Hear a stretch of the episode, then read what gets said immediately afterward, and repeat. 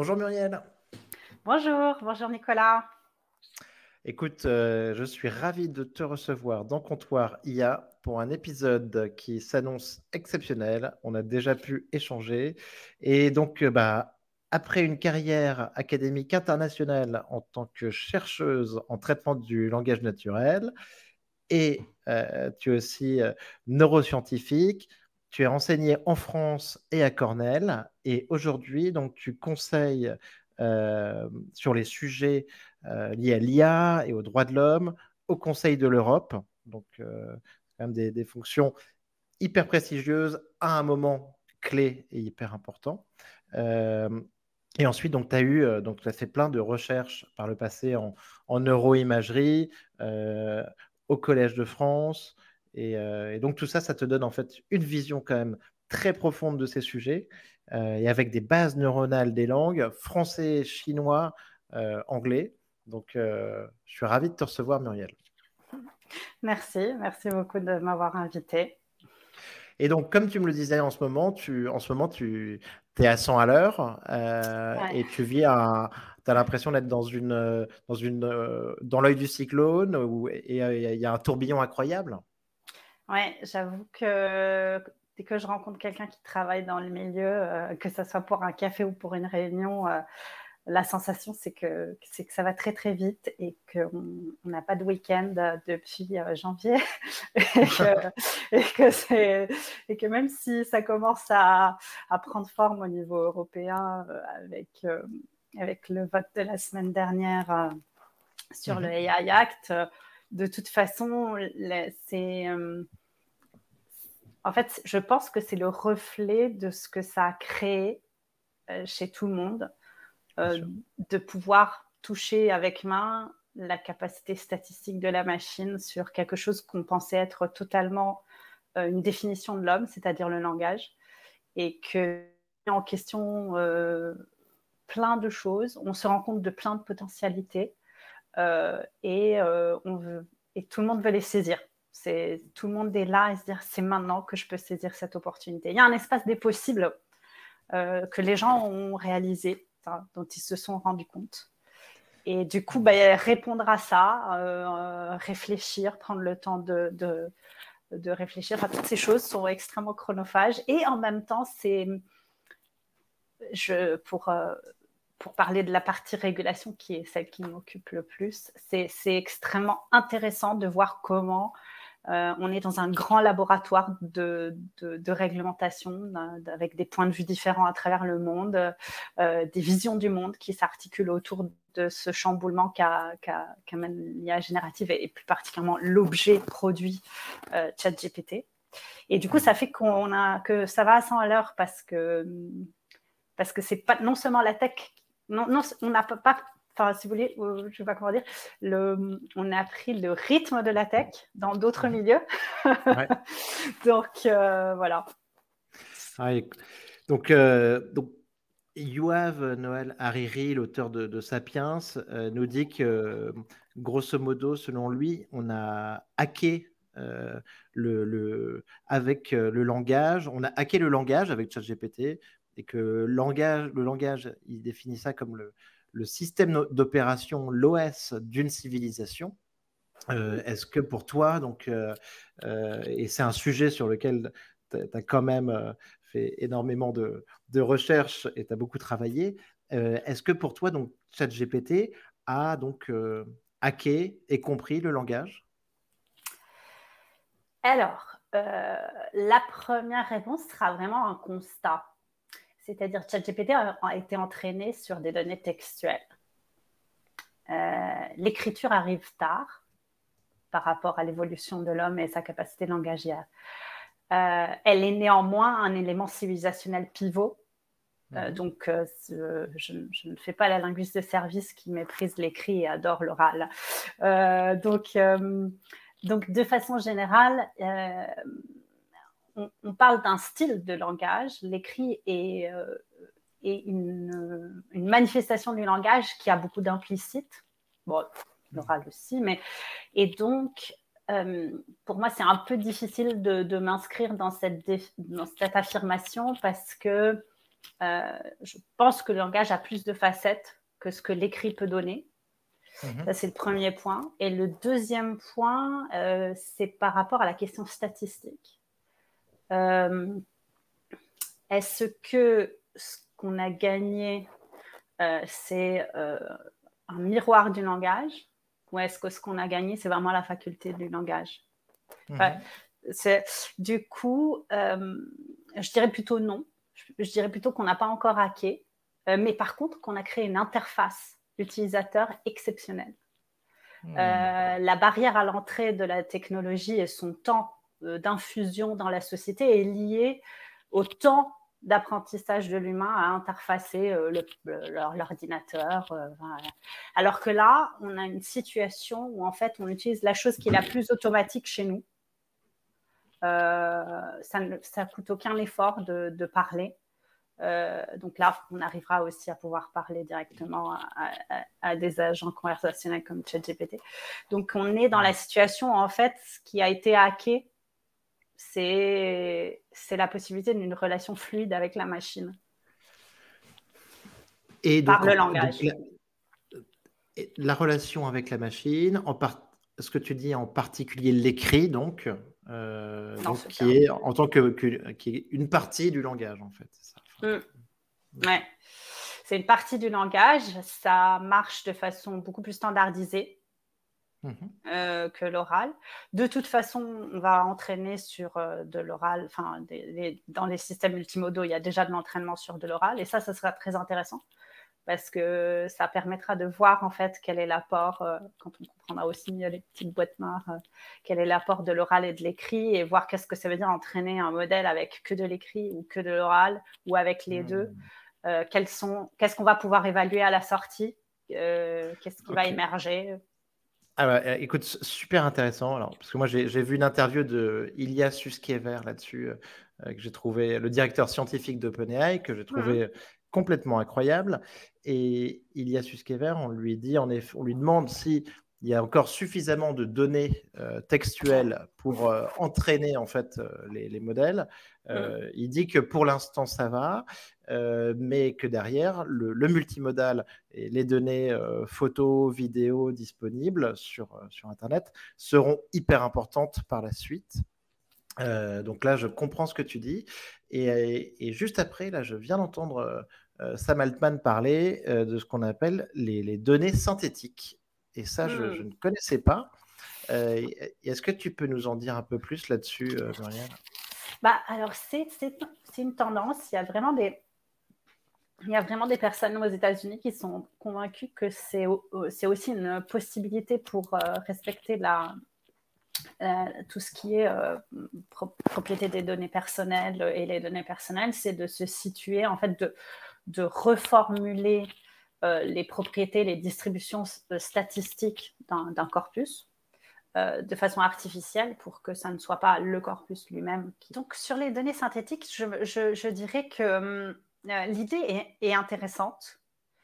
Euh, Ce que tu dis, c'est qu'elles permettent, elles permettent d'élargir le corpus d'entraînement et en même temps de répondre à des questions de, vie privée, de privacy des données, par exemple? Oui, parce que ça veut dire en fait que on entraîne sur une représentation de la distribution des valeurs d'un corpus, par exemple. Euh, c'est surtout euh, utilisé dans le domaine médical actuellement. Hmm. et hum, ça permet de capter les régularités qu'on peut trouver à l'intérieur de données, euh, sans que ce soit les données elles-mêmes qui soient ou possédées ou transférées, parce qu'il y a quand même beaucoup de questions de, cybersécurité sur les données médicales. Et, euh, mais j'avoue que c'est une question expérimentale pour moi.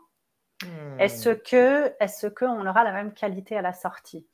Euh, on, arrive quand même à un grand moment de consensus euh, sur le fait que la qualité euh, de, génération d'inférences est, liée vraiment à la qualité d'un corpus, que ce soit sur les questions de biais ou que ce soit vraiment sur... Et, je me demande, j'aimerais voir en fait des expériences, peut-être qu'elles existent déjà. Je n'ai pas encore lu ces articles scientifiques-là, parce que je ne me suis pas mmh. vraiment penchée sur la question Hmm. je travaille plutôt sur la pseudo-anonymisation euh, des données euh, au Conseil de l'Europe. mhm. et, sur le type de, de, mécanismes adversariaux qu'on peut utiliser pour, pour hacker les données tant qu'elles ne sont pas vraiment anonymes sur la base d'une grande base de données. Hmm. Et donc, euh, c'est plutôt dans, ce sens-là que je me suis intéressée à la question des données synthétiques, mais il faut dire que c'est vraiment, pour moi, une question expérimentale. Oui, oui, oui d'accord. Mais alors, donc, pour repartir des données synthétiques, par contre, donc, ce que tu disais, c'est que bah, le multimodal, pour le coup, euh, l'entraînement sur du, de la vidéo, de la photo, ça, ça va permettre d'aller plus loin, en fait, dans le langage et de dépasser le langage écrit pour aller à un langage plus global. Quoi. Mmh. Je pense que ça sera très intéressant de voir s'il y a des... Enfin, pour l'instant, hmm, il y a quand même un papier qui est sorti sur Cosmos 1, qui est un grand modèle euh, euh, multimodal fait, fait par l'équipe asiatique, qui, euh, qui a l'air de commencer à montrer qu'il y a du transfert entre modalités. Mmh. Ah, c'est un tout premier article, c'est sorti, je pense, moi, moi je l'ai lu début mars. et puis après, il y a aussi Palmi, qui est Palm I avec un E, qui, est, euh, qui est le modèle multimodal euh, et qui est lié à un bras. Oui, c'est ça, qui est lié à un bras mécanique. et c'est assez intéressant parce que toute la question de l'agentivité de ces, hmm. de ces modèles hein, se pose beaucoup plus à partir du moment où il y a, on commence à rentrer dans, dans, la, dans la sphère de, d'agir sur le monde on a déjà vu mmh. qu'on peut faire des achats par InstaChart. Enfin, on peut agir quand même sur le monde avec les, LLM, mais, Alors ça, c'est alors ça, ça nous intéresse beaucoup. C'est la notion d'agent, la notion la notion d'action. Euh, donc, j'en parlais ici. On a été euh, fasciné par euh, par AutoGPT. et qui bah, démultipliait un petit peu les capacités de, de GPT-4 et en tout cas nous permettait de le connecter à, Internet, euh, d'en faire travailler euh, plusieurs, euh, plusieurs ensemble et d'avoir donc de travailler sur des séquences. on regardait donc, on en parlait un petit peu, Muriel, c'était sur les agents de Hugging Face. Mmh. tu me disais que tu avais trouvé ça super intéressant. Est-ce que tu peux bah, nous en dire un petit peu plus? J'ai trouvé très intéressant cette idée qui en fait euh, est très élégante et très simple d'avoir un chef d'orchestre qui pour des besoins différents euh, peut aller euh, exploiter des, des, modèles différents qui ont leur spécificité. Et ce que je trouve intéressant, c'est cette modularité. Mmh. probablement parce que je viens des neurosciences et des sciences cognitives où on a une idée que l'esprit et modulaire. Euh, peut-être que c'est un biais intellectuel, mais je trouve aussi que c'est très intéressant de se dire qu'on va avoir des petits modèles euh, très spécialisés euh, qui feront des tâches très bien. ça, aussi, moi j'ai quand même en trame de fond cette question qui est merveilleusement incarnée par le AI Act de la question de l'écologie derrière, derrière la, computation. Euh, et, aussi la question des données. Euh, et, c'est pour ça que je trouve que c'est très intéressant que ça sorte dans l'open source, parce mhm. qu'il y a quelque chose d'intéressant dans l'idée que, euh, voilà, que c'est du bottom-up. et, et aussi dans l'idée qu'on va avoir besoin aussi de moins de données. Mhm. Donc sur la question du monopole des données, euh, je trouve que c'est très intéressant. Donc c'est un exemple en fait qui est assez paradigmatique de, tous les enjeux euh, qui sont présents actuellement, à la fois du côté réglementation, mais aussi économique, euh, et pour moi aussi à terme environnemental. Hmm. oui, donc tu, penses que on va, on va passer donc par des, des modèles de plus petite taille euh, et que grosso modo, les, les énormes modèles sur les, euh, qui ont fait l'actualité récemment, les GPT-4, un jour peut-être GPT-5, euh, c'est moins la mode en fait? Ou c'est des cas différents? Je pense, bah, je ne sais pas si je me situerai, je ne sais pas si, si c'est une question de mode, mmh mais la question d'avoir que des réponses probables est très difficile à, gérer d'un point de vue opérationnel dans une entreprise. on veut des réponses. et surtout, dans une entreprise, on, a besoin de responsabilité. Euh, et euh, ce qui se passe actuellement dans les demandes euh, d'implémentation des modèles de langage au niveau des entreprises, c'est d'avoir la donnée de l'entreprise, les connaissances en interne, qui soient consultables de façon ergonomique comme, comme, comme dans le langage naturel et qui soient fiables. Euh, toutes ces choses mises ensemble me font dire. Moi, j'ai compris cette tendance quand j'ai vu que Bloomberg a sorti son, son mhm. Bloomberg GPT euh, un peu avant euh, la déclaration Maltman là-dessus. et parce qu'en fait, même d'un point de vue linguistique, c'est extrêmement efficace. Le langage d'une discipline extrêmement codifié et extrêmement spécifique. Euh, et donc une approche statistique d'un domaine donné euh, donne de très très bons résultats. Et à ça s'ajoute aussi la question de euh, est-ce qu'on va vers quelque chose de plus symbolique, euh, des représentations en graphe pour que les données, euh, pour que ça soit pas que de la probabilité, la possibilité d'avoir une hiérarchie dans l'information entre documents. si on est dans le droit, par exemple, une directive modifie tout un texte de droit, donc il faut que on sache que la modification de la directive s'applique à tout ce PDF-là et pas, par exemple, des choses euh, très concrètes. Euh, et je pense que, les, que OpenAI était en quête de use case avec GPT-4. Hein. Ils ont lancé avec certaines entreprises pour travailler sur les use cases et que quelque part, ça, ce qui émerge de, de cette expérience, c'est quand même qu'on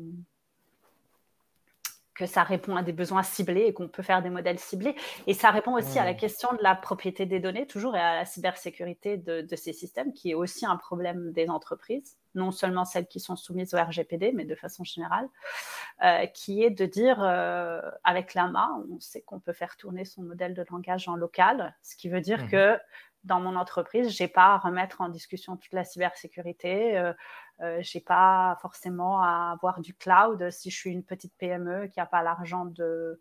Donc, ça, c'est un énorme ferment euh, économique aussi d'avoir une modularité. Ouais. Oui, oui, c'est donc lié de confiance. et on a vu aussi bah, que, suite à ça et à ces modèles, bah, OpenAI avait réagi notamment en te permettant de désactiver l'utilisation de tes données sur, euh, sur ChatGPT, par exemple.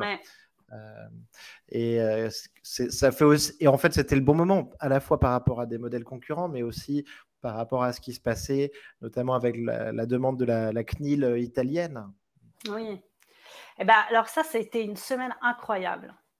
Ah oui, bah, raconte-nous, raconte-nous alors, C'était il n'y a pas si longtemps que ça.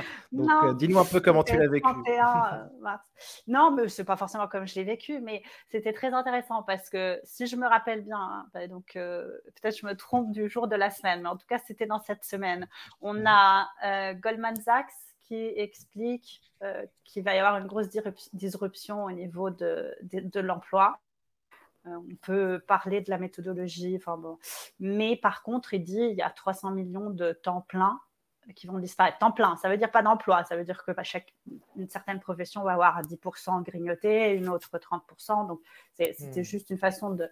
de, de, Et le lendemain ou le surlendemain, il y a euh, la possibilité de disrupter le e-commerce de façon majeure euh, en faisant aller directement de ton chat GPT ta liste de cours sur InstaChart avec 80 plugins qui sortent comme ça, comme des champignons. Euh, il, y a, il, y a, quand même des grosses disruptions et d'un coup, euh, s'il y avait un moment où faire cette déclaration de la clé italienne, c'était le moment parce que tout le monde s'est dit qu'il y avait un problème cette semaine-là. Mmh quelques, la semaine d'avant, la semaine du 15, c'est la fameuse semaine où euh, Microsoft euh, déclare sur Reuters qu'ils font un énorme data center à plein de, de GPU H100. Le lendemain, le GPT-4 sort. La même semaine, on a les Chinois qui font leur annonce. C'était, une séquence absolument incroyable de, de, de, choses qui allaient changer les 15 prochaines années. Et là, on dit bah, attendez, on vous donne 20 jours pour modifier et pour euh, faire en sorte que vous nous expliquiez comment vous utilisez les données euh, euh, d'interaction avec, avec ChatGPT, que vous nous rajoutiez quelque chose sur l'âge, sur l'accès. Mmh. Et, et, disons que ça s'est passé. Ils avaient déjà eu quand même, la clinique italienne avait déjà eu l'expérience avec Replica, qui est un agent conversationnel de relations amoureuses, on va dire, d'amitié, euh, voilà. Et il y avait des personnes qui s'étaient plaintes parce qu'elles se faisaient harceler par l'application avec des photos sexy et que c'est pas ça qu'ils demandaient. du coup, euh, ils avaient fait le même, euh, exactement le même mécanisme. Et, du coup, la partie plus sexy était passée en payant. Hmm.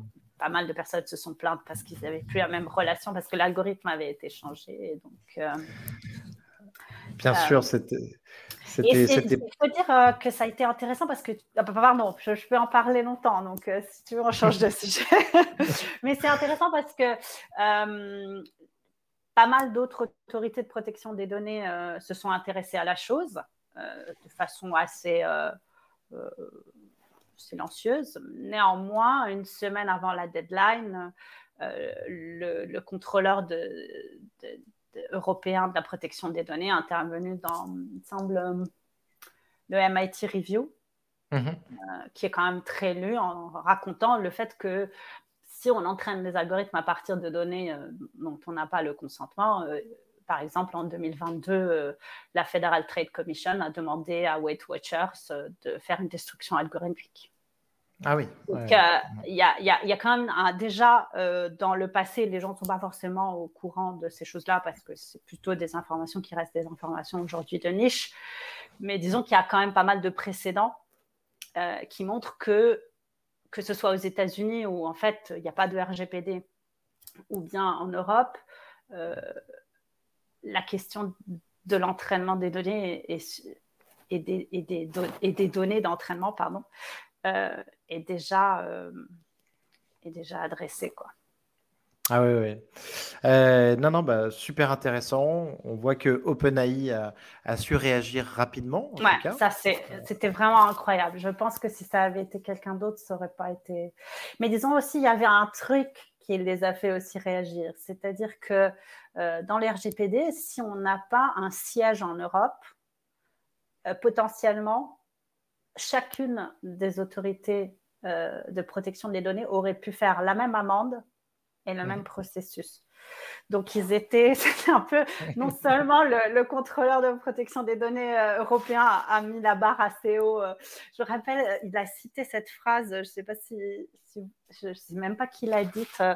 c'est une phrase qui dit l'enfer, c'est la législation européenne et enforcement. Le, ah, je la connais en anglais. Et, et, la, et, et les US euh, qui font des amendes, qui, sont, euh, qui, ah qui mettent en pratique. Euh, je pense aussi que, et d'ailleurs, on a vu avec BART, avec le déploiement il y a deux jours, trois jours de, de BART, clairement, il n'est pas en UE. Bah non, non, non. Et, et, et donc, il y a des gens qui disent que c'est du lobbying sur le vote mi-juin euh, du Parlement. Euh, enfin, voilà, il y a plein d'avis différents. Euh, néanmoins, il reste qu'il n'a pas été déployé non plus au Canada. Et le Canada est une autorité de la protection des données qui a suivi à la suite de la CNIL italienne, a ouvert une enquête. Est-ce que c'est ça? Est-ce que c'est pas ça? Je ne sais pas.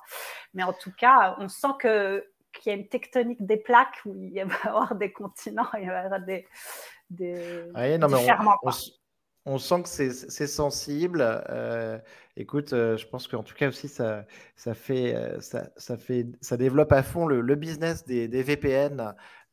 pour pouvoir aller tester ces produits parce que Google I.O. ils disent c'est disponible pour tout le monde. Donc moi je me suis empressé d'y aller et en effet j'ai j'ai rien pu voir. Est-ce que tu as, vu un petit peu l'annonce, les annonces de Google I.O. sur Bard euh, Alors, ce que je trouve vraiment intéressant et qui est très très utile, c'est euh, et, je pense d'ailleurs euh, que ça fait partie vraiment des d'une des potentialités des modèles de langage, c'est la capacité à résumer. Et mhm. donc là, simplement le fait de pouvoir résumer des pages Internet, je trouve que c'est très, très, très, très pratique. Euh, bah, alors, ça, et alors ça, on en parlait, on en parlait aussi par rapport à Anthropic qui a fait son annonce. Euh, ah. Donc en, acceptant des, des textes, euh, donc des prompts de 100 000 tokens, ce qui veut dire la taille d'un bouquin. Donc sur cette capacité de, de summary ou de, de, comparaison des infos, c'est quand même quelque chose d'énorme. Oui, oui. Mmh. Ouais, ouais. Et bah, je pense que bah, d'un point de vue utilisateur, c'est très intéressant. Euh, la seule chose que je me demande, c'est, euh, ou bien par exemple, il y a cet article d'une équipe russe euh, qui a réussi à mettre une, fenêtre contextuelle de, de, 2 millions de tokens sur un BERT, qui est, une autre branche des grands modèles de langage. C'est ce qu'il leur faut avec, avec les frères Karamazov. Hein c'est probablement ça. C'est très bien vu. oui, oui, il faut, il faut, au moins ça. Euh, pour, pour, Mais oui, oui, d'accord. Donc, donc énorme, 2 millions, oui, ça fait beaucoup. Il y a quand même des questions scientifiques euh, là derrière sur euh, le mécanisme d'attention et qu'est-ce qui se passe en fait. Est-ce qu'on y gagne vraiment? Qu'est-ce qu'on y gagne à avoir autant de contexte en, en qualité d'inférence et c'est très intéressant. Et je trouve que, encore une fois, il y a euh, l'intérêt pour l'utilisateur des 100 000 tokens, et puis il y a la question derrière euh, de quels sont les, les next steps euh, en développement, de savoir jusqu'à quel point c'est agrandir. C'est toujours la question, c'est exactement comme la taille d'entraînement des données. Est-ce que big is good? Enfin, c'est toujours. Bien sûr. Bien sûr. Et Anthropic, euh, euh, c'est aussi une, très belle, entreprise. Maintenant, ils sont, euh, ils sont en tout cas dans, dans le top. Vrai, on disait qu'en en Europe, on ne les voit pas assez, en tout cas en France, on n'a pas accès non plus.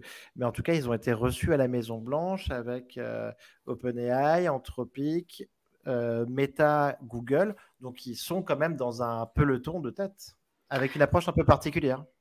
Oui, ils ont une approche dès le début qui qui, qui, va un peu plus dans le sens d'une IA responsable, d'une charte éthique, euh, de... et, enfin, ça me paraît une entreprise intéressante. Je pense que Claude aussi marche assez bien. Euh, euh, Moi, je l'ai testé, testé sur, sur Slack parce que pour l'instant, j'avais que cet accès-là. Mmh écoute, j'ai été, j'ai pas été bluffé, mais, mais je suis, je suis quand même très intéressé par leur projet, par, euh, par la constitution euh, sur euh, le, reinforcement learning. c'est quand même super. Mm. Et, éviter, de, éviter de, de, passer au maximum, éviter de passer par l'humain pour le labelling des data, quoi, aussi. Mm. Après, il y a, y a, quand même, je sais pas, ils ont publié pas mal de ils ont publié euh, des, articles sur le fait d'avoir euh, des guidelines euh, qui seraient des prompts et comment en fait il, y a une possibilité d'autorégulation du modèle de langage par le prompt. je suis moins convaincue et je pense d'ailleurs qu'on aura un très bel avis toujours un peu expérimental cet été Mmh. parce que la Maison-Blanche n'a pas adopté la démarche euh, de réglementation à la vieux continent européenne. Mmh. Et, euh, mais par contre, ils, ils, orchestrent, euh, ils ont donné ça en main à la, à la chef de la team éthique de Twitter. ils orchestrent une, une, espèce de campagne de hack au sein du, du DEF CON à Las Vegas cet été où ils ont demandé, euh, donc aux quatre qui ont participé à cette fameuse réunion euh, à la Maison Blanche, et euh, il y aura aussi Hugging Face, Nvidia, qui j'oublie. Hmm. D'autres ont dû accepter l'invitation pour se faire hacker. C'est du red teaming. C'est du, red, du red teaming. donc toujours des prompt acts, hack, pardon. Euh, donc, euh, je pense que ça sera intéressant parce que là, on aura un joli euh, Donc l'idée, c'est non seulement de faire le hack à l'intérieur du DEFCON, mais c'est aussi de faire un rapport à la sortie. parce que les Américains ont cet intérêt pour comment je peux choisir un bon produit. Mmh, chose qui est à la base de leur culture. Et, c'est aussi une façon pour la Maison Blanche de, de, de, pousser dans des directions par l'opinion, par la transparence.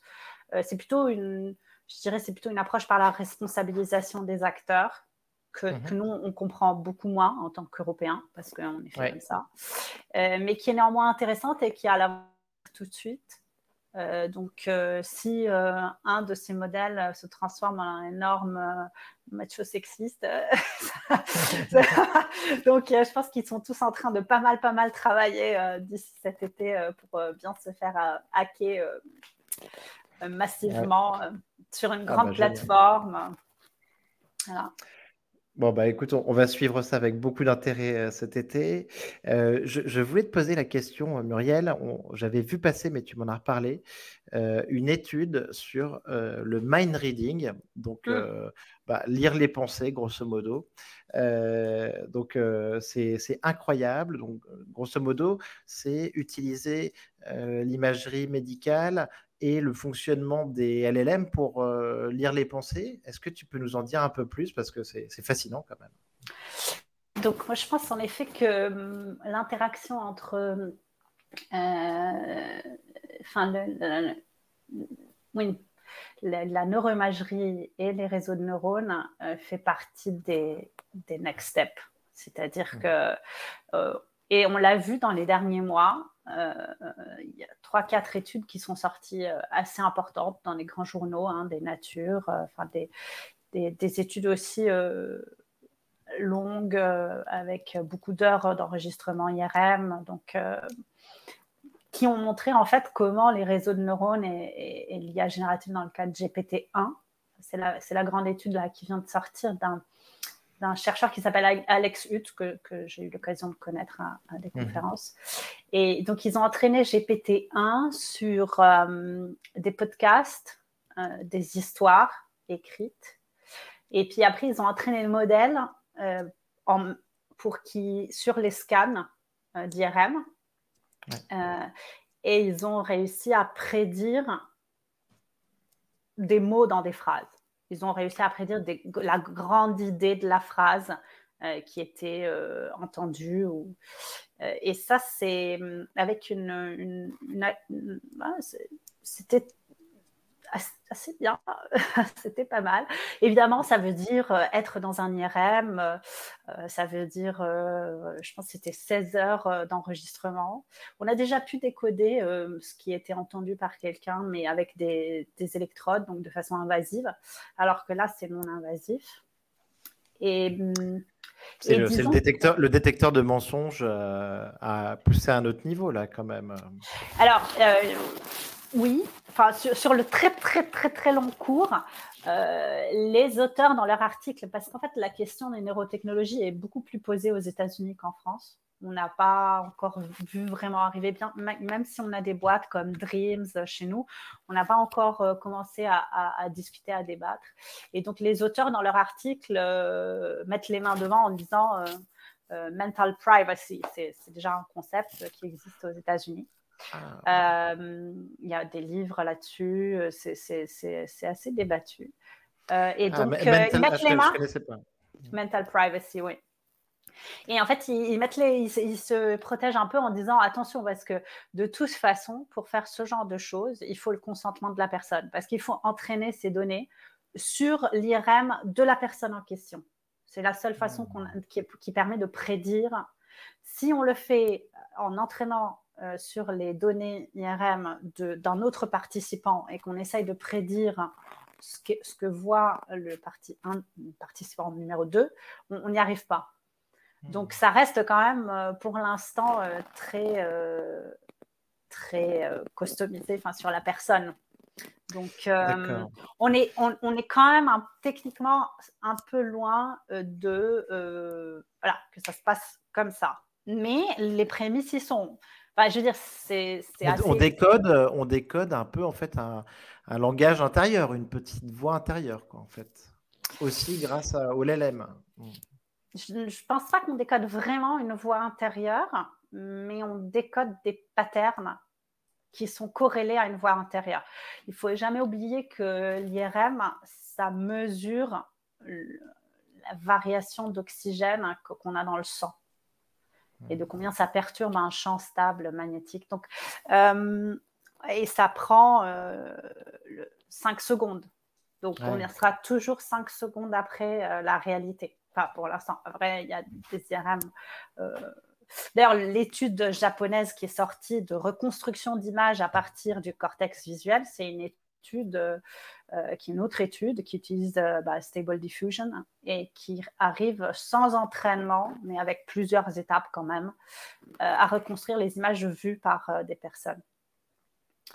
Et là, pour le coup, ça demande un IRM qui a un 7 Tesla, donc c'est quand même des IRM très puissants, qui ne sont pas les IRM qu'on trouve à l'hôpital pour faire nos, nos scans habituels. Enfin, c'est, voilà, ça, oui, mais donc, quand même, tu vois, pas mal de techniques, euh, pas mal d'engagement de la part de la personne.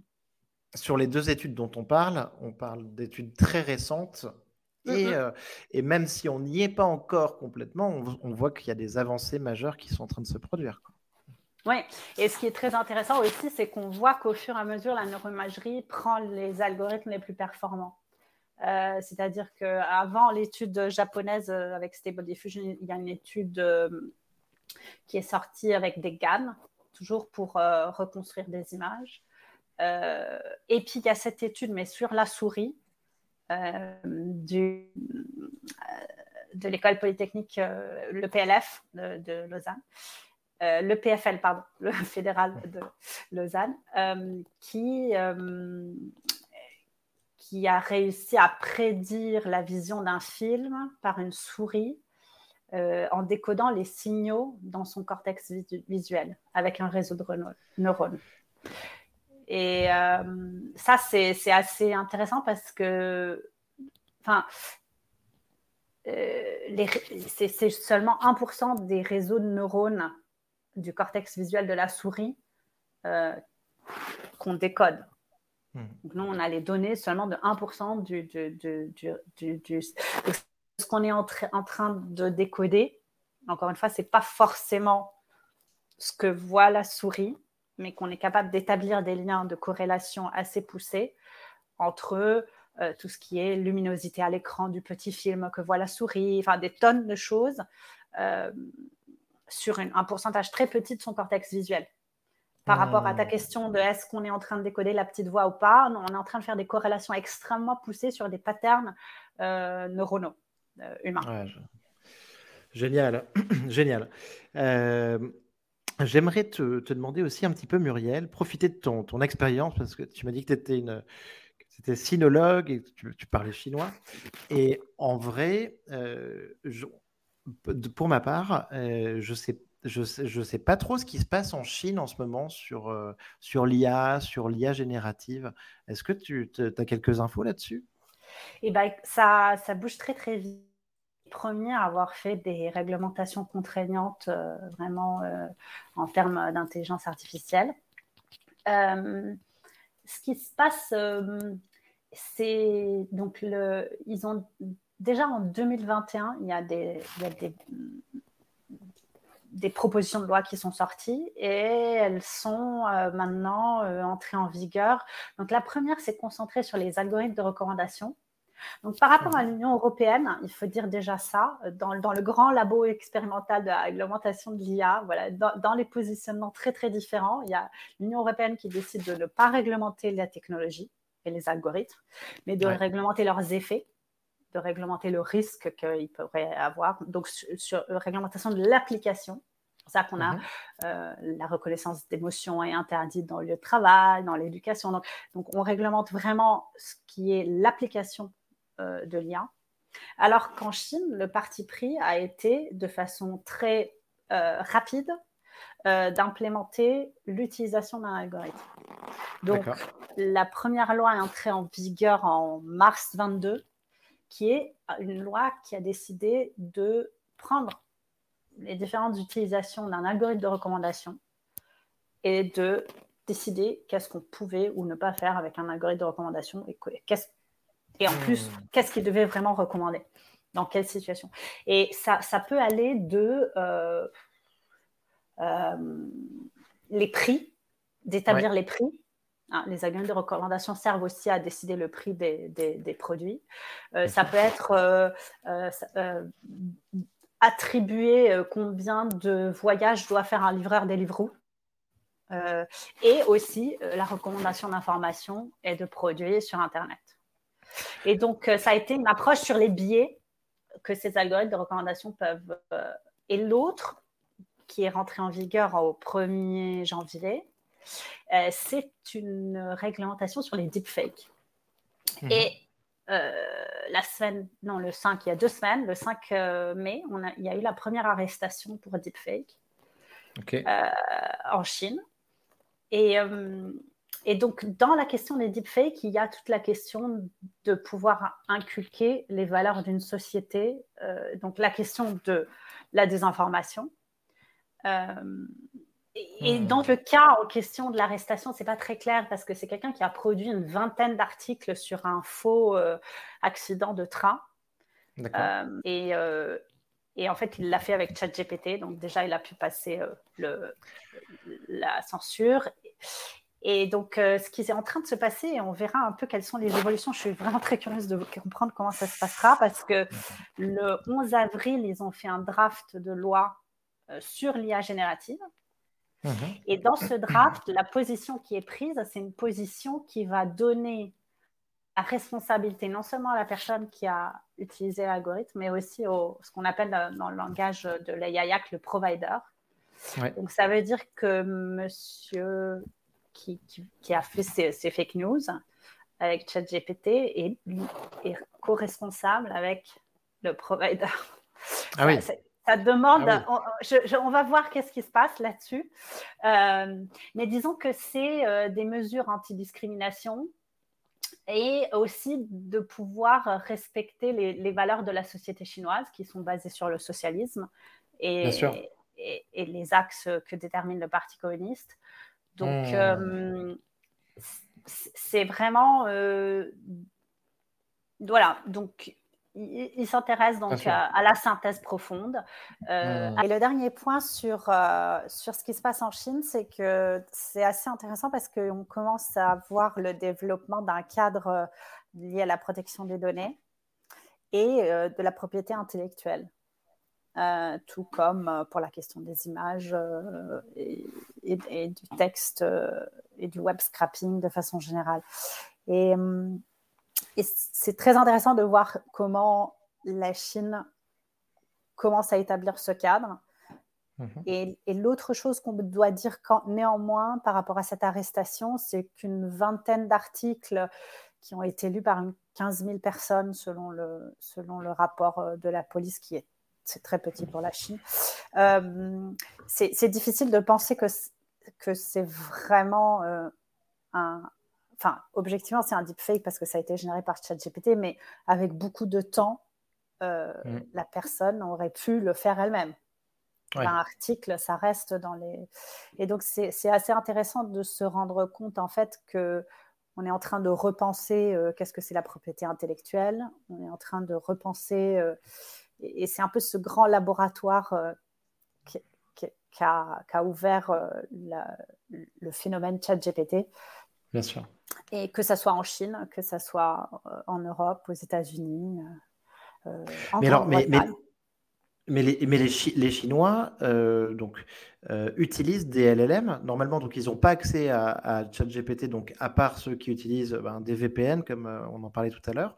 Mm. Mais, mais ils ont aujourd'hui à disposition des LLM, des équivalents de ChatGPT Oui, oui, oui. Bah, ils ont Tong Yiqianwen qui est celui de Alibaba, ils ont celui de Baidu et ils en mhm. ont un autre d'une entreprise qui s'appelle Sense AI, Sense AI. Donc il, y a des il y a des chat GPT chinois. Euh, de la même manière sur les stable diffusion, des mid-journées, des, là-dessus Oui, sur, oui, il y a des, il y a des, des, des générateurs d'images et ça crée euh, plein d'histoires aussi. Mais c'est beaucoup plus de niche sur tout ce qui est image. Euh, hmm. Ce que je trouve intéressant, c'est de, de, voir en fait comment c'est très compliqué quand même de faire un, enfin, un, un bon chatbot euh, chinois parce qu'il y a énormément de variations linguistiques. Euh, le chinois mandarin est une langue hyper jeune, très jeune, centralisée, et donc les gens normalement communiquent par petits messages vocaux, beaucoup plus que nous. Euh, donc, euh, donc, il y a aussi une question des données, euh, de stratégie des données. C'est que la Chine est arrivée au, digital par, par les smartphones. Ah donc, la grande quantité, et surtout dans les smartphones, ce qui était le plus utilisé, c'était WeChat. Bien sûr. donc, ça veut dire c'est un type de, de corpus qui est si on le prend comme un corpus d'entraînement, comme une production linguistique, déjà, il est à l'intérieur d'une app euh, Très intéressant. C'est des phrases totalement différentes. C'est pas comme. Bien sûr. Euh, c'est comme, comme, si on avait comme si on avait entraîné euh, les LLM sur WhatsApp pour nous, quoi, grosso modo. Absolument. Et déjà, il faut être d'accord que WhatsApp donne les données pour entraîner. Bien sûr. enfin, il y, a quand même plein de défis du point de vue des données. Et donc, ce qui est très intéressant dans la réglementation euh, chinoise, c'est qu'ils ont cette approche où on prend un algorithme et on voit qu'est-ce qu'il peut faire, qu'est-ce qu'il ne peut pas faire. Et, en plus, ils ont une banque des algorithmes nationales.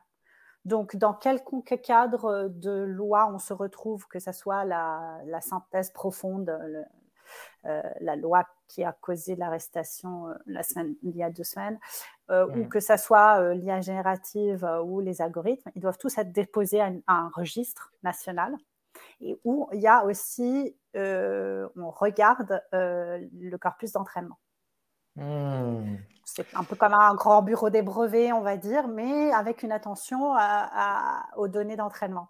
C'est pour ça que je dis que c'est quand même très intéressant de regarder ce qui se passe à travers le monde parce que ça donne vraiment un, cadre de, compréhension de comment chacun essaye de répondre à, ce, à, cette incroyable euh, disruption de, nos modes de fonctionnement habituels. Euh. Ah ouais. Euh, bah, non, écoute, super intéressant pour la Chine. Merci beaucoup, Muriel. Euh, ce que je, voudrais te poser aussi une petite question sur euh, les, les propriétés émergentes des LLM. Mmh. Tu sais, on, en a parlé pas mal. grosso modo, c'est dire que, que sur des, des LLM, sur du GPT-4, hein, sur des très gros modèles la plupart du temps, bah, il y a des propriétés émergentes auxquelles on ne s'attend pas euh, en fait, ils sont capables de faire des choses euh, euh, auxquelles on ne s'attend pas. je lisais que ça peut être comparé, par exemple, tu vois, des, dans la, vie biologique, organique, tu vois, des, des cellules qui se regroupent pour faire un muscle, tu vois, enfin, en fait, un petit peu la, des comportements inattendus et, peut-être l'émergence de choses inattendues. Euh, qu'est-ce que tu penses de ça euh, Et est-ce que tu penses que ça peut nous mener euh, dans une direction intéressante sur ces LLM Par exemple, la, conscience d'un LLM Alors, je pense que le, comment dire, le, point de vue là-dessus est encore une question de recherche. Il y a un, article qui est sorti sur euh, l'émergence, les capacités émergentes comme étant un mirage, euh, qui a pris les, benchmarks et qui a montré en fait pourquoi les benchmarks étaient nettement moins bons sur les petits modèles par rapport aux grands et qui a mis en avance en fait des, certains biais euh, de, dans les métriques. Mm-hmm. et je trouve que c'est très intéressant qu'on réfléchisse de façon euh, extrêmement euh, rigoureuse à comment on évalue les grands modèles de langage.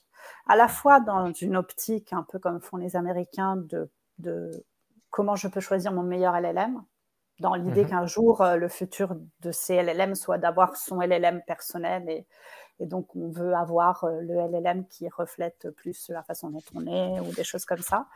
Donc plus dans cette option, mais aussi d'un point de vue vraiment Hum, pour euh, avancer dans la connaissance euh, scientifique, c'est qu'il faut vraiment qu'on trouve des façons d'avoir des benchmarks. il y a beaucoup de ferments autour de ça.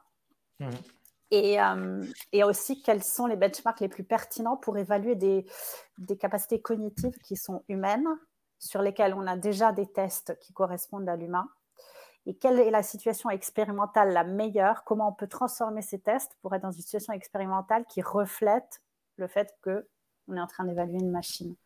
Donc, mmh. je, je, trouve très intéressante la, la, disruption par rapport à cette idée de la croissance euh, avec, avec, un plateau de performance lié à un certain nombre de paramètres euh, avec Chinchilla, des choses comme ça, c'est qu'en fait, avec ce, nouvel article, je trouve qu'on se situe dans une situation où on peut comprendre comment, comment on les évalue.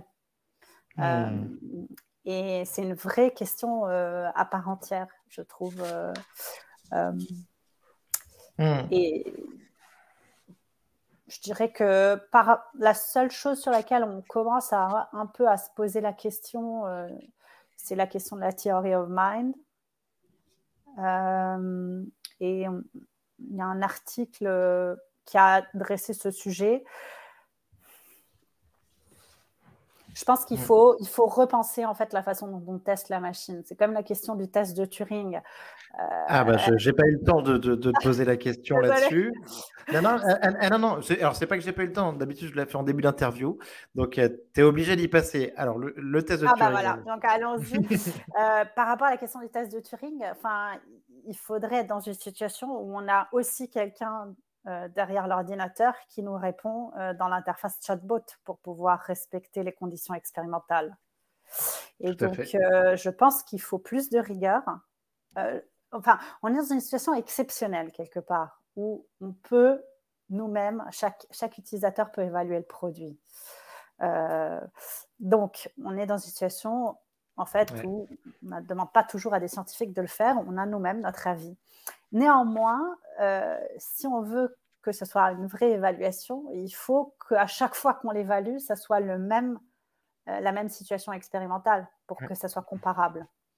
Euh, donc, je, sur la question du test de Turing, je dirais déjà ça. Il y a un biais du fait qu'on n'est pas dans le contexte expérimental du test de Turing quand on est seul devant son chat GPT.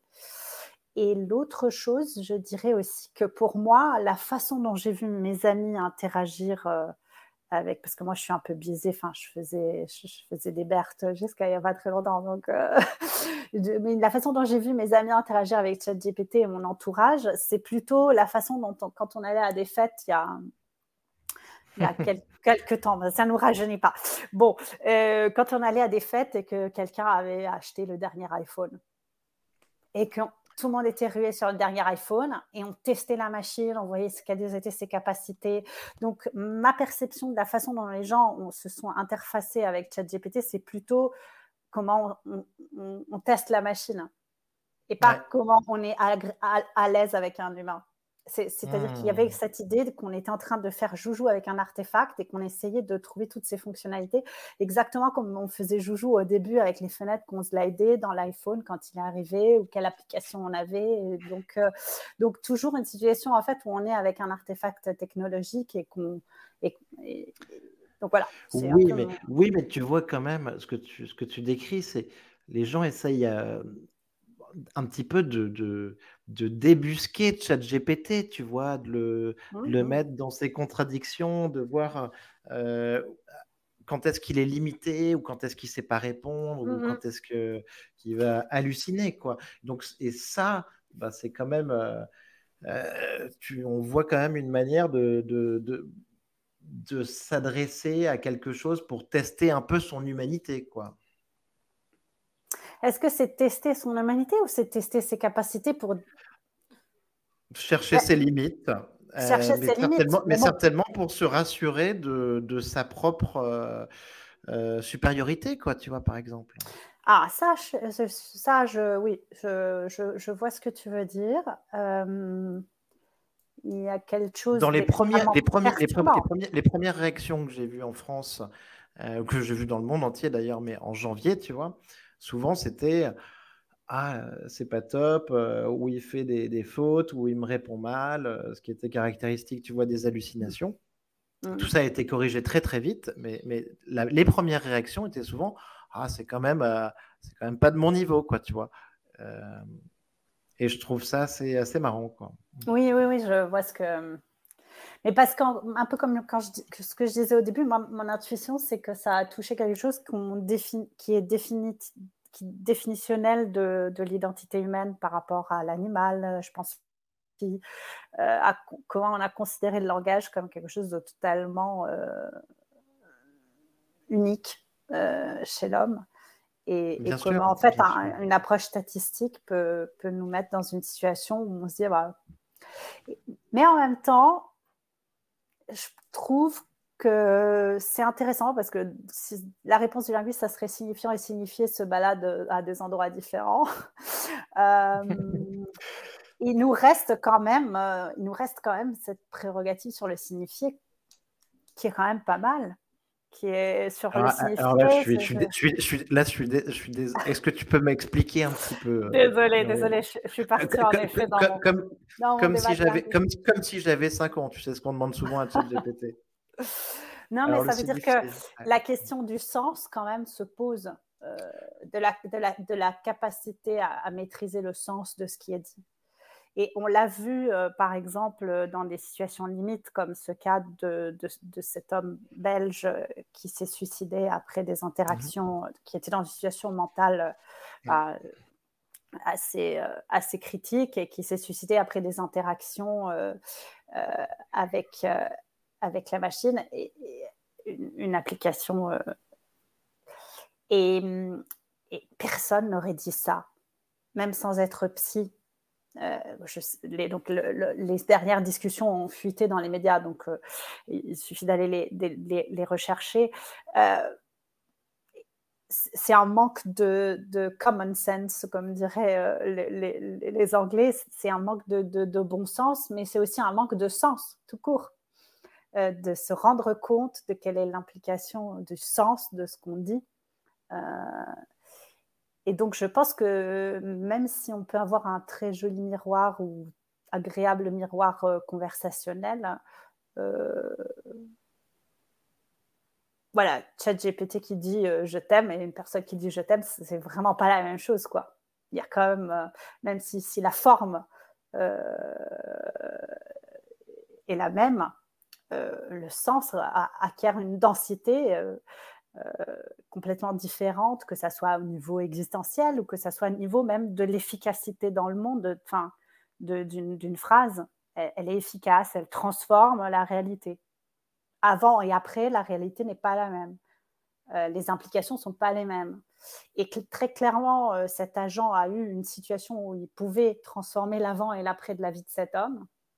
Et il ne, pas, il ne peut pas avoir euh, la, conscience de quel est l'effet euh, sur, euh, sur une personne en détresse, par exemple. Donc, c'est, et ça a généré une lettre ouverte qui a beaucoup circulé en Belgique dans les milieux académiques. Ce que ce cas en Belgique a fait émerger, c'est une certaine urgence par rapport à la question de la réglementation.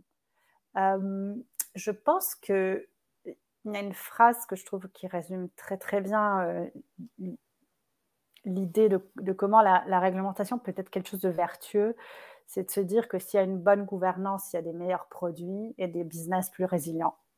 C'est un peu, c'est un peu une sorte de syllogisme, on va dire.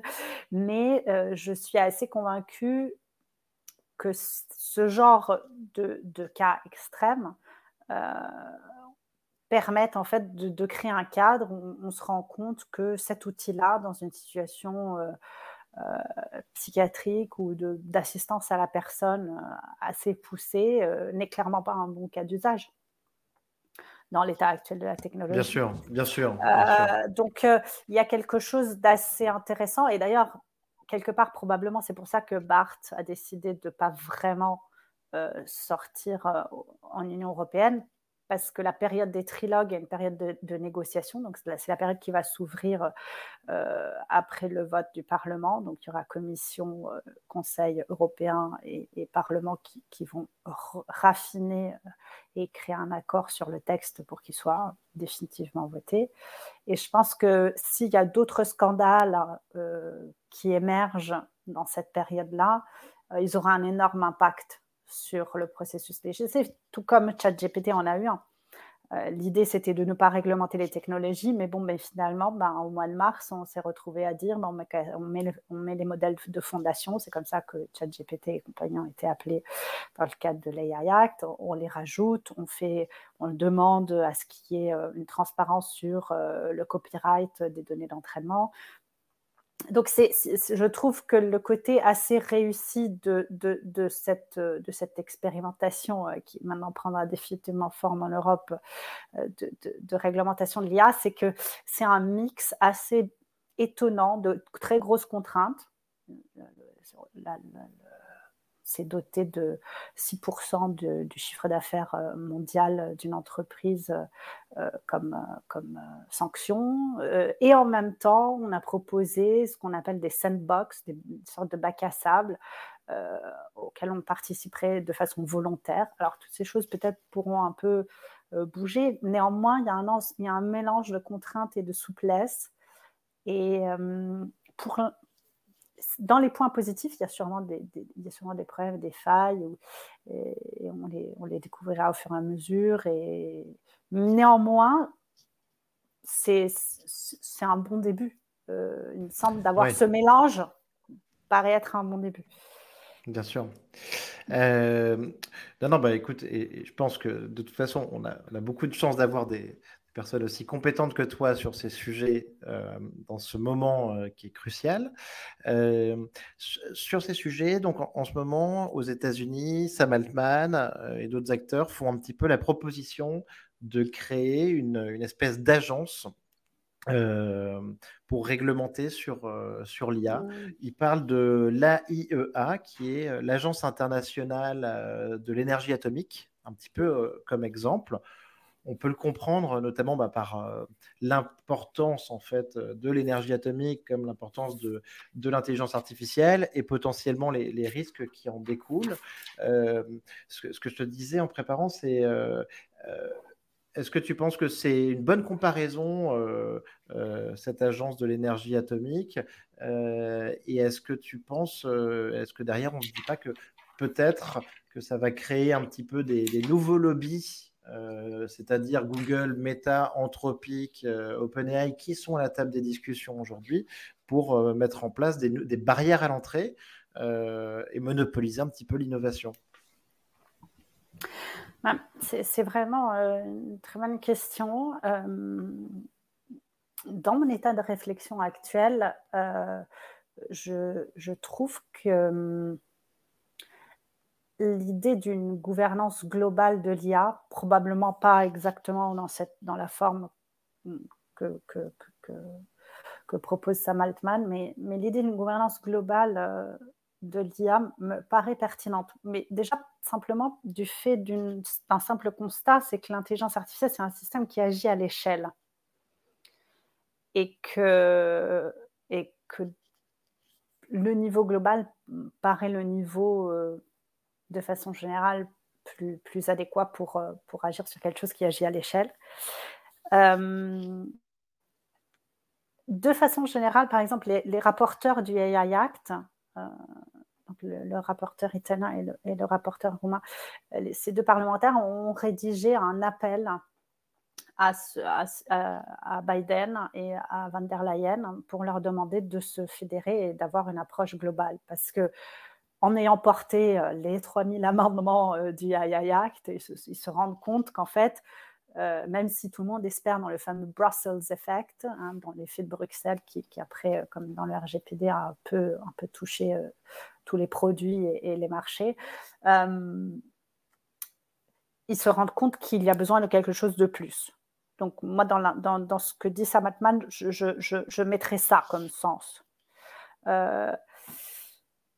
le G7, là, le 27 avril, il y a eu le G7 digital.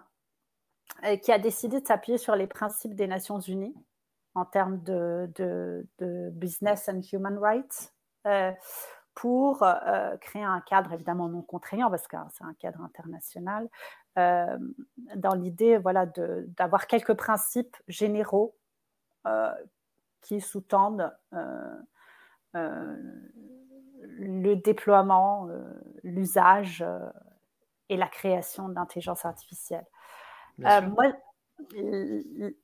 de même, le Conseil de l'Europe, qui est l'institution pour, pour laquelle je travaille, qui, qui développe actuellement un, traité international, mais cadre, donc quelque chose qui soit comme un cadre euh, sur euh, tout ce qui est euh, droit, qui est droit de l'homme, qui est état de droit et démocratie.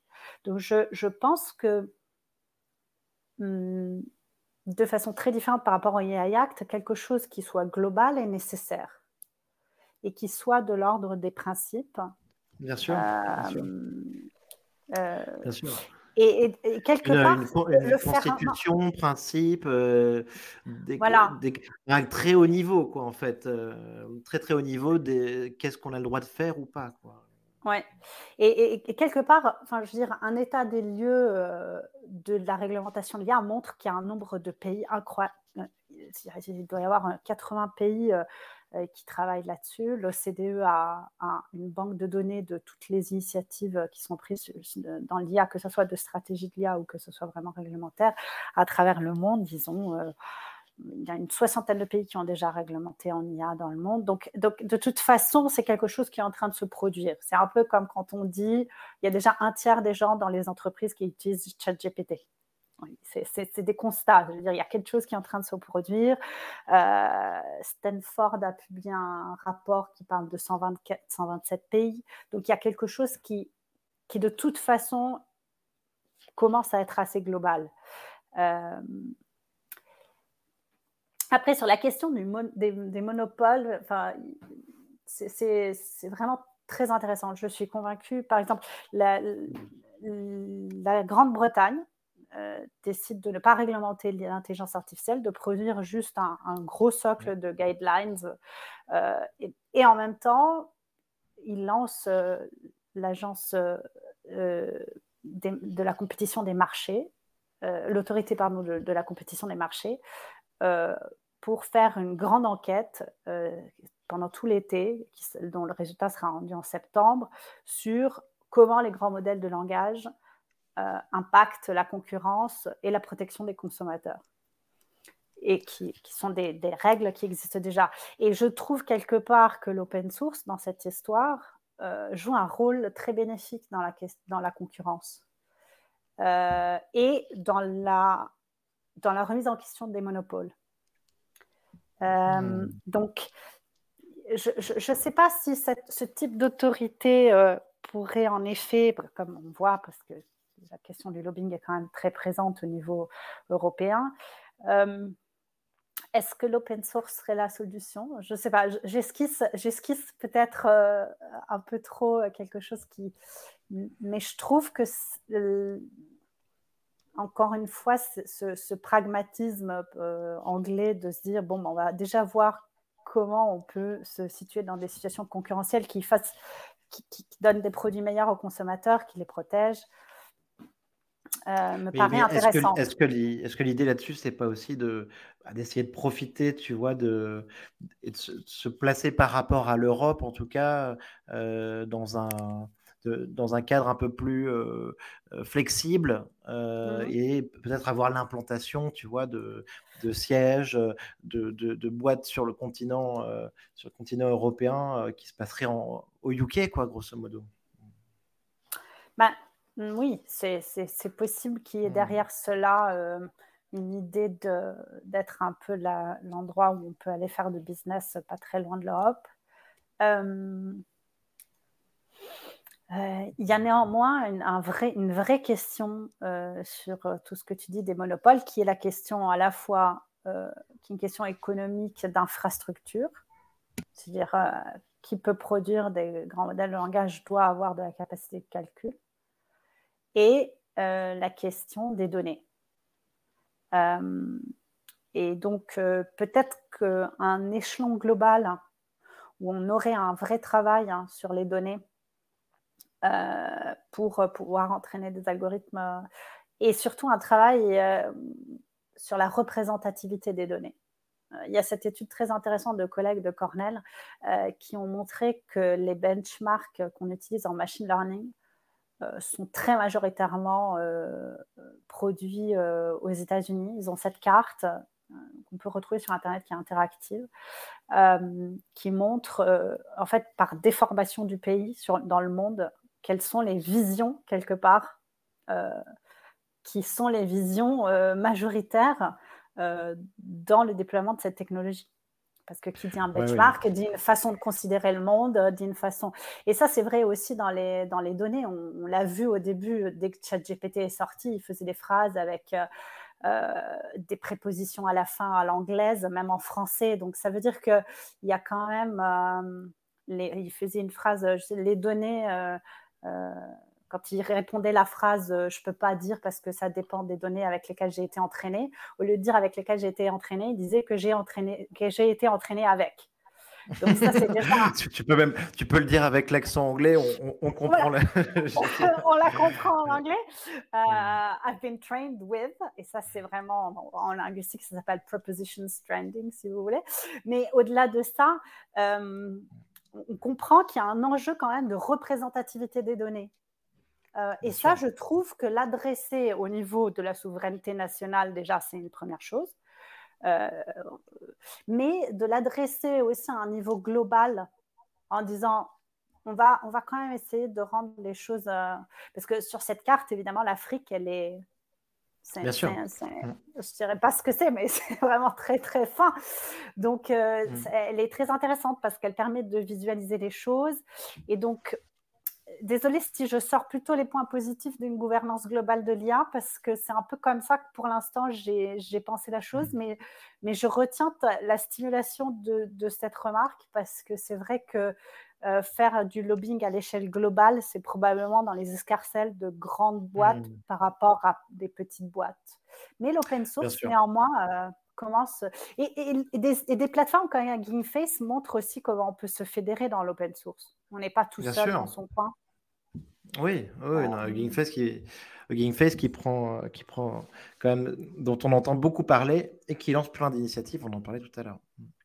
Alors, euh, Muriel, ce que je voulais te demander aussi, c'est que donc euh, depuis quelques semaines, quand même, on voit de partout des, des doomers. alors, c'est des doomers, mais aussi des, des lanceurs d'alerte. Hein, et, plein qui ont raison, euh, sur les dangers de l'intelligence artificielle, euh, et en particulier les dangers d'une intelligence artificielle qui prendrait le, le pouvoir euh, et qui nous, qui nous dépasserait.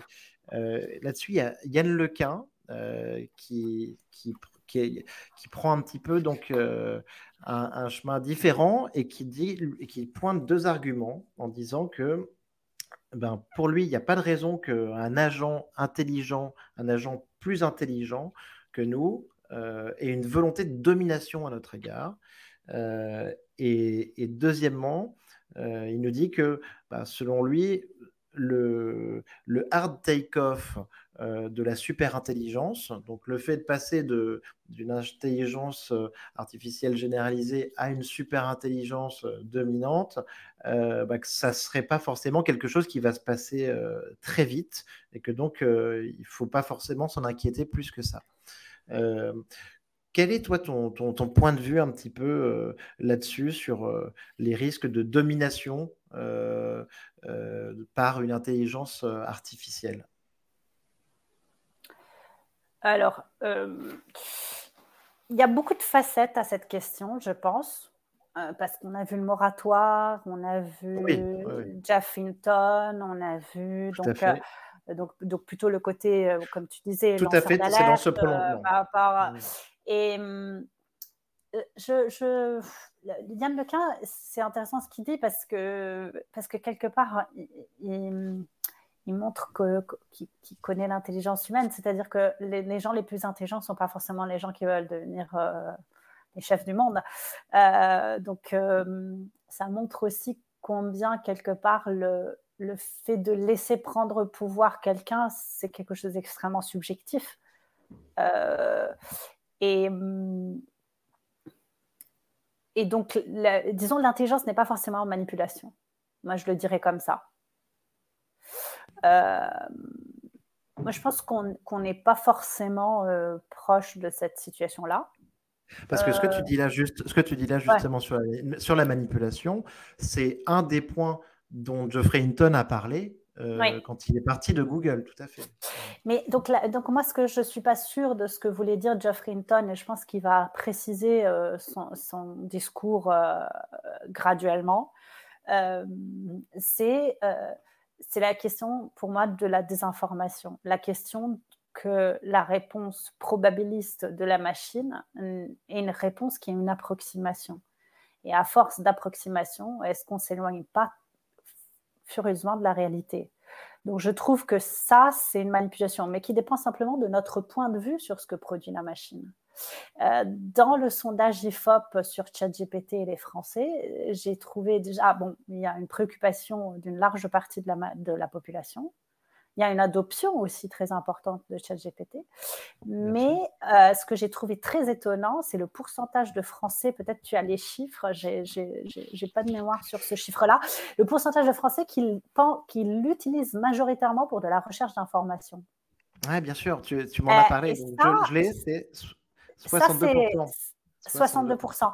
Donc, euh, c'est quand même exact. Enfin, par rapport à la capacité de résumé, pré-rédaction, euh, de, mail, de, de, de pré-rédaction de, paragraphes, euh, où on a un gain de temps assez important.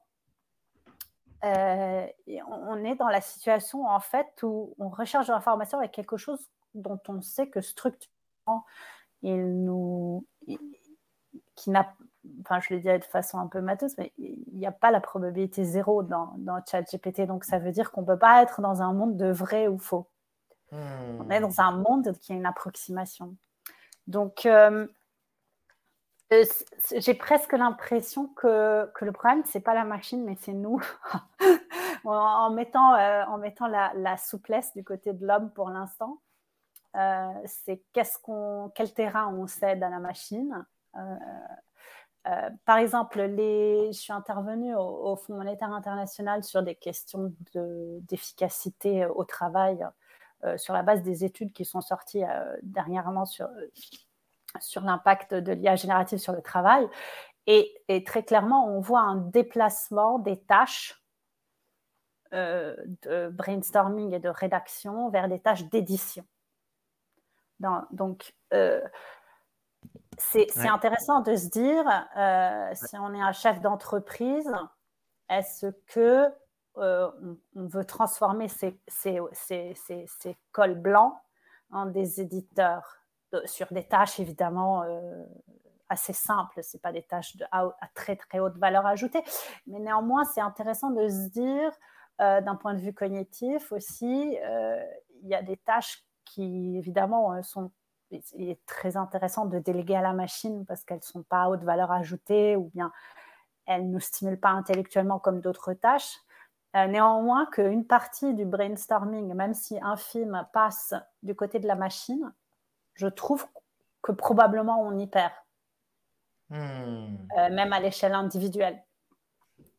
On, on, y perd, on y perd parce que on lui confie quelque chose qui fait, euh, qui fait partie de notre raisonnement, de nos facultés de base un petit peu.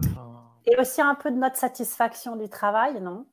Il y a quelque mmh. part euh, quelque chose de, euh, d'important à se dire, est-ce qu'on va tous se transformer en des contrôleurs d'output de, de ChatGPT 2500 parce que je, situe ça dans pas mal de versions, mais mais il y a, y a un, vrai, une vraie, un vrai questionnement de fond euh, sur la hmm. satisfaction du travail, sur. Euh, euh, et ça se voit ChatGPT, ChatGPT résume très bien. ChatGPT est très fort pour écrire un poème, en tout cas.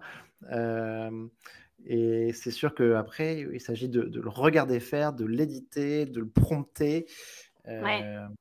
mais, mais c'est sûr qu'on lui délègue une, grande partie de notre savoir-faire et de notre satisfaction, et aussi de nos mécanismes de pensée quoi, et de création.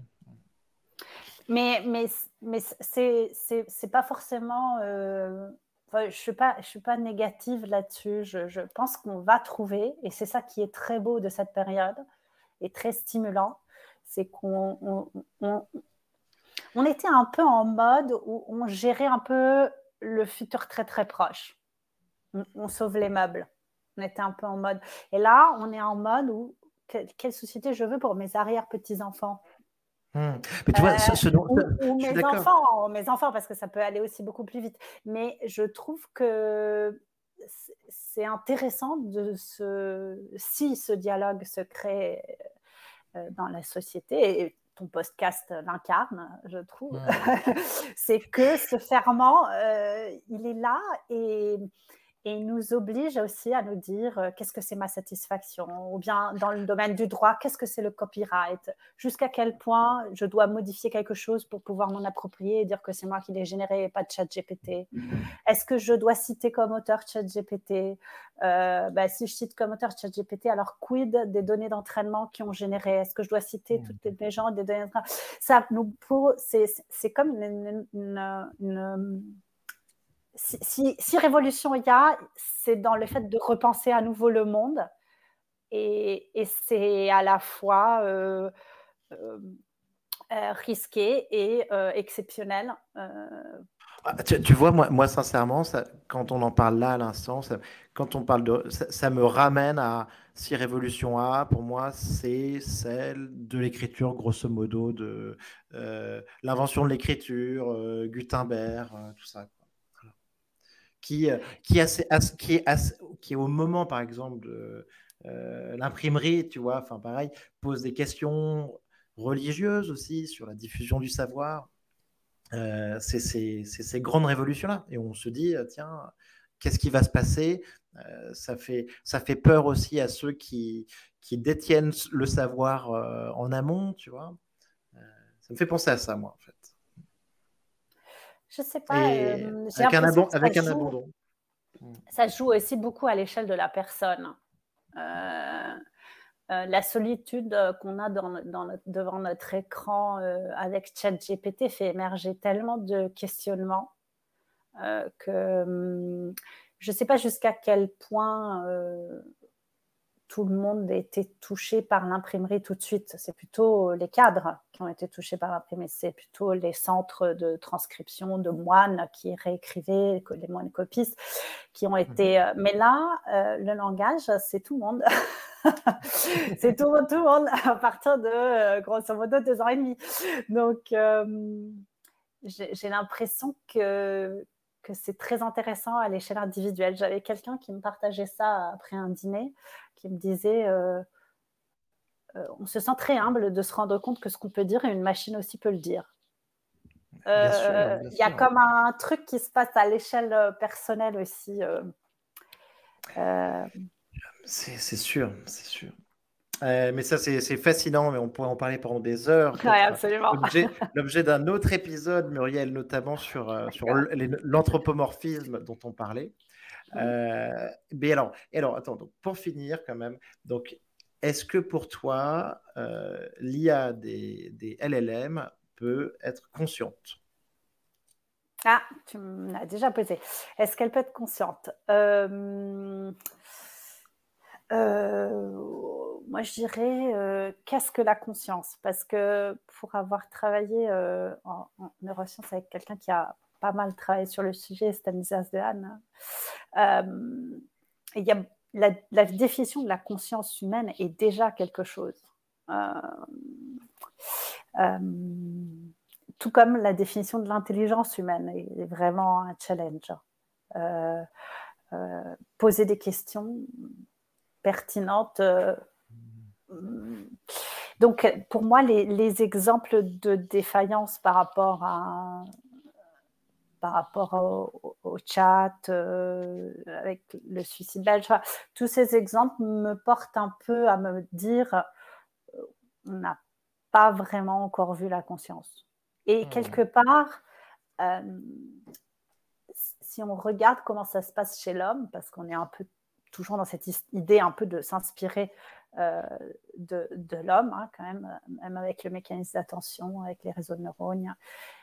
Euh, il y a besoin de quelque chose euh, de plus que simplement des statistiques sur le langage, parce que le langage ne représente pas la totalité de la réalité, surtout le langage écrit, avec tous ces non-dits. donc j'ai du mal à, et je pense qu'il manque, euh, il manque la mémoire, il manque les sensations, il manque le réseau endocrinien quelque part, parce qu'on est aussi euh, un ensemble de. Euh, bien sûr, bien sûr. On m'avait dit ça dans un épisode, c'était le, côté somatique aussi, ressentir la, douleur, par exemple. Des... Mmh. Oui, il manque plein de choses. En fait, il manque, euh, bah, c'est le, multimodal, quoi. Et puis le plaisir, ça serait intéressant de voir, de faire des tests sur euh, le plaisir. Est-ce qu'il a plaisir à écrire cette poésie? Est-ce que, il y a quand même beaucoup, beaucoup de choses euh, dans cette question de la conscience et de... Hmm. On en parlait tout à l'heure, mais je pense que les réplicas et autres euh, agents conversationnels euh, de, et relationnels en particulier euh, au sens petit ami vont nous apprendre beaucoup de choses là-dessus aussi. Quoi. Hmm. Dans, dans, quel sens ils vont nous apprendre bah, Je pense que en fait, tu vois, s'il y a des relations qui commencent à se créer, euh, euh, tu, vois, des relations d'ordre, euh, couple, petit ami, échange avec la machine, on va comprendre beaucoup de choses, en tout cas, sur soit une machine qui, qui donnera au moins l'impression d'être consciente ou qui sera capable de simuler, tu vois, cette conscience vis-à-vis de, la personne avec qui elle échange. Euh, j'avoue que j'ai vu passer, euh, j'ai vu passer un, un, écrit, je ne me rappelle plus si c'est un article, euh, sur le fait que la machine n'avait pas envie de terminer l'action c'est la seule chose qui m'a paru, euh, mais c'est à creuser et j'ai absolument pas lu là-dessus. Et je reviens un peu à ma question sur les benchmarks et sur euh, tout ce qui est euh, bien établi à la fois en sciences cognitives et en psychologie comportementale, de vraiment faire des tests qui soient des tests adaptés aux situations expérimentales d'interaction avec une machine. Hmm. Et puis après, il y a toujours la question de l'usage, c'est-à-dire qu'est-ce qu'on demande à la machine? Euh, on est encore dans la situation où elle, est un artefact. Et donc, qu'est-ce que je lui demande? Euh, Dans ce ferment euh, que la machine langagière efficace a, créé, je trouve que la chose la plus intéressante, c'est continuer à se poser des questions sur nous-mêmes. de comment ça nous informe encore plus de ce que c'est notre contingence euh, humaine actuelle. Euh, des décisions qu'on doit prendre aujourd'hui, du besoin de relations qu'on a aujourd'hui. Euh, j'ai eu l'occasion d'être interviewée dans, un journal et, ce que je disais par rapport au fait que le langage était quelque chose, l'apanage de l'humain, euh, ça fait aussi que par la force des choses, on était obligé à des relations sociales du fait de ce besoin langagier et qu'il passait par des humains. Et quand on regarde une, une étude longitudinale de Harvard qui met euh, un peu en avant les, les, principaux motifs de, de, de, bonheur et de bien-être chez les personnes, c'est la qualité des relations humaines qu'elles ont. Mmh et face à ce critère, euh, je trouve que c'est très intéressant de se dire, bon, maintenant que le langage ne me contraint plus à l'interaction humaine, est-ce que je vais avoir la même satisfaction euh, et bon, on n'a pas, euh, depuis les années 30, des statistiques sur plein de, de, de, personnes ayant des, des, des, des, professions différentes, des niveaux des niveaux socioprofessionnels différents, enfin pour pouvoir euh, adresser la question de façon expérimentale. Mais je pense que c'est ça qu'il nous faut aussi beaucoup. Bien sûr, bien sûr. Mais on, voit que OpenAI, en tout cas, a un côté très expérimental. Hein. Souvent, euh, il, publie, il publie des papiers. Euh, bah, c'est un peu la critique qui, qui. Pardon, tu, tu, as dit Anthropic ou OpenAI? Je, je, parlais de OpenAI, ouais. mais Ouais, bah, si on regarde les études sur les dernières années, ils ont quand même très, très, très, très peu publié et ça fait partie des critiques qui sont faites dans le monde de la recherche par rapport au nombre de papiers sortis, euh, même par rapport à hmm. leur taille. Euh, je pense que The Economist avait fait une jolie infographie là-dessus euh, qu'on peut retrouver avec les stats sur les, trois, sur les dernières années. Ils ont néanmoins publié euh, avant euh, Goldman Sachs une, étude, euh, une étude prospective, disons, sur la disruption du monde de l'emploi avec ah ChatGPT. Ah, c'est sûr, ils l'ont fait, oui. Mmh. ils ont cette facilité à répondre aussi à l'opinion qui est assez forte. Dans le cas de la quine italienne, il y avait quelqu'un, une personne, Mira Murati, Bien qui sûr. intervenu dans la presse italienne. Euh, ils ont Bien sûr, la, la, question, celle qui s'occupe de l'éthique, oui, tout à fait, euh, chez OpenAI, ouais, tu as raison. Euh, super. dernière question, Muriel. Donc, est-ce que pour toi, donc, l'intelligence artificielle généralisée, ça, ça, peut arriver prochainement? Euh, ou la super intelligence Et est-ce que tu peux mettre ça sur une timeline? Bah, c'est un peu la question de la conscience, c'est un peu la question euh, de, du pouvoir statistique sur le langage limité. Donc, je résumerai un peu avec ces deux éléments euh, la réponse. et surtout, en fait, et ça répond, enfin, je veux dire, le fait qu'on parte sur des plus petits modèles, pour moi et, de... Je ne sais pas si ça clôture vraiment la question. Euh, néanmoins, il y aura besoin, pour une intelligence artificielle généralisée, il y aura besoin de, de, de, de, sémantique, euh, il y aura besoin de mémoire, il y aura besoin de, beaucoup d'éléments qui constituent notre système cognitif qui, qui pour l'instant ne sont pas encore là. Mais tu as raison, tu as, raison, je suis tout à fait d'accord. Euh, les petits modèles spécifiques dont on parle, ça fait penser que dans tous les cas, il va y avoir quelques années minimum de euh, progresser mais sur la productivité, sur plein de, de, de, plein de gains d'efficacité. avant d'aller euh, sur, sur en fait autre chose. Mais comme on l'a vu avec l'article de Lama, euh, le fait que ça soit plus petit et que ça puisse tourner sur du plus petit, c'est une énorme optimisation des, des, calculs qui sont faits. Euh, donc, euh, et puis après, il y a, y a, la question de jusqu'à quel point, quand on aura miniaturisé, rendu très efficaces les calculs, miniaturisé les, le, le hardware, euh, est-ce qu'on ira vers quelque chose du style Neuralink? Est-ce qu'on ira vers des interfaces cerveau-machine euh, Est-ce qu'on voudra le faire en tant que société? Euh, et c'est pour ça que je pense que le trend à suivre, c'est vraiment les neurotechnologies. Parce que c'est vraiment très intéressant de se rendre compte combien les gens se sentent augmentés par ChatGPT parce qu'il peut faire certaines tâches. Néanmoins, il y a beaucoup de situations en fait où, il y a déjà des, neurotechnologies euh, non intrusives pour le sommeil, pour euh, vérifier mmh l'attention des poids lourds euh, pour euh, éviter les accidents euh, dans des mines.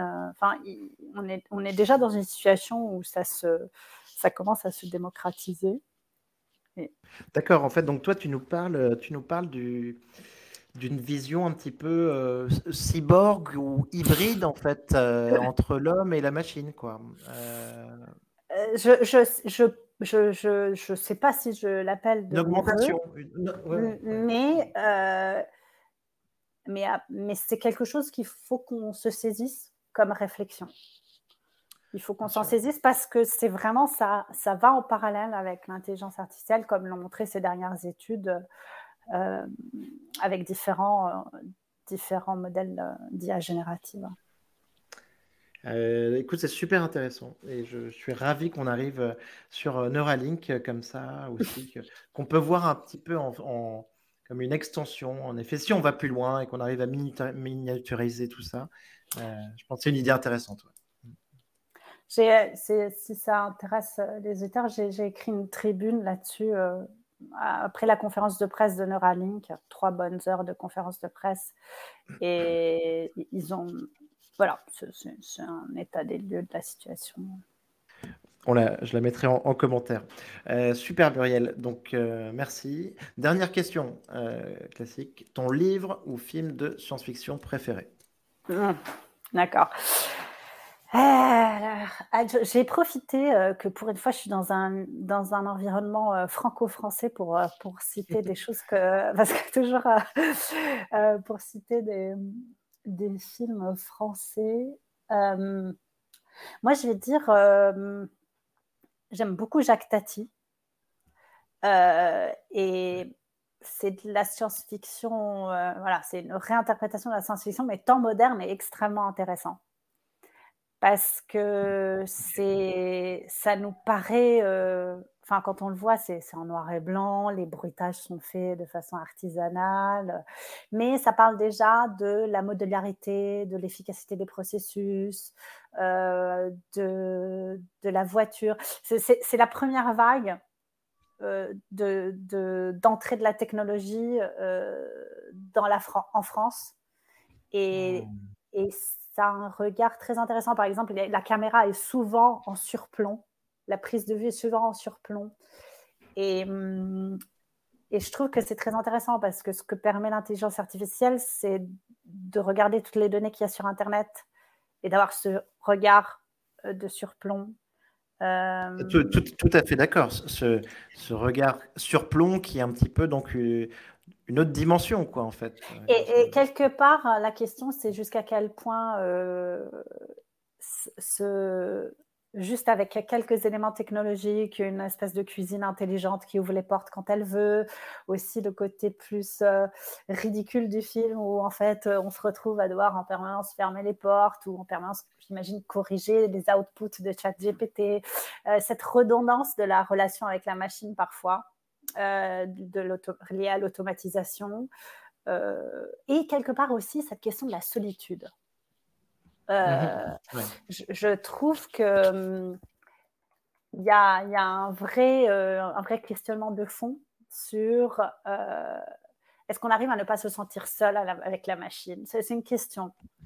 Bah, moi, je donnais l'exemple, mais tu vois, aujourd'hui, je vois tous les, les photographes mid-journée arriver. Euh, bah, le photographe mid-journée, en tout cas, il n'y a plus de rencontre euh, avec le modèle. Hein. Il, est, il est tout seul devant la machine, ça c'est sûr.